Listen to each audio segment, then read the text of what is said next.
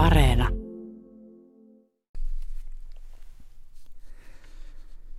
Juhani Aho oli paitsi perhokalastaja myös ahkera pyöräilijä aikana, jona tuo kulkupeli oli vielä uutuus ja monille yhtä hämmästyttävä kuin juna.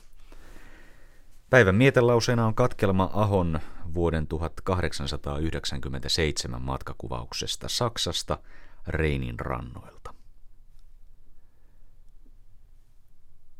Pyörä on mukava ja tarkoitustaan hyvin vastaava sille, joka tahtoo käydä vähän lähemmin tutustumaan niihin seutuihin, joiden kautta hän kulkee. Sopiihan sitä junallakin kulkea ja helposti ja mukavastihan nyt yleensä kuljetaan. Mutta vaikka uudenaikaiset kulkuneuvot ovatkin helpottaneet matkustamista ja siihen niin monia houkutelleet, on matkustaminen kuitenkin kadottanut suuren osan viehätystään juuri niissä seuduissa, joissa on eniten nähtävää. Nykyaikainen rautatiematkustaja tulee matkoiltaan usein yhtä viisaana takaisin kuin hän lähtikin.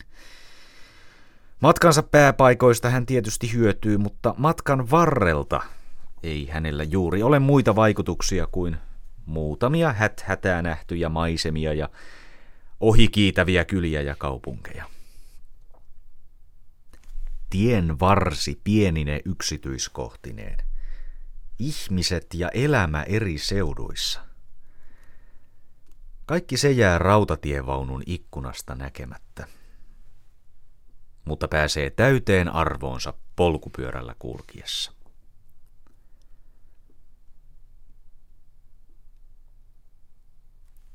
Tällaista matkustusfilosofiaa harjoitti Juhani Aho tutustuttuaan slow chittaa hengessä Saksassa Reininvarren kyliin vuonna 1897.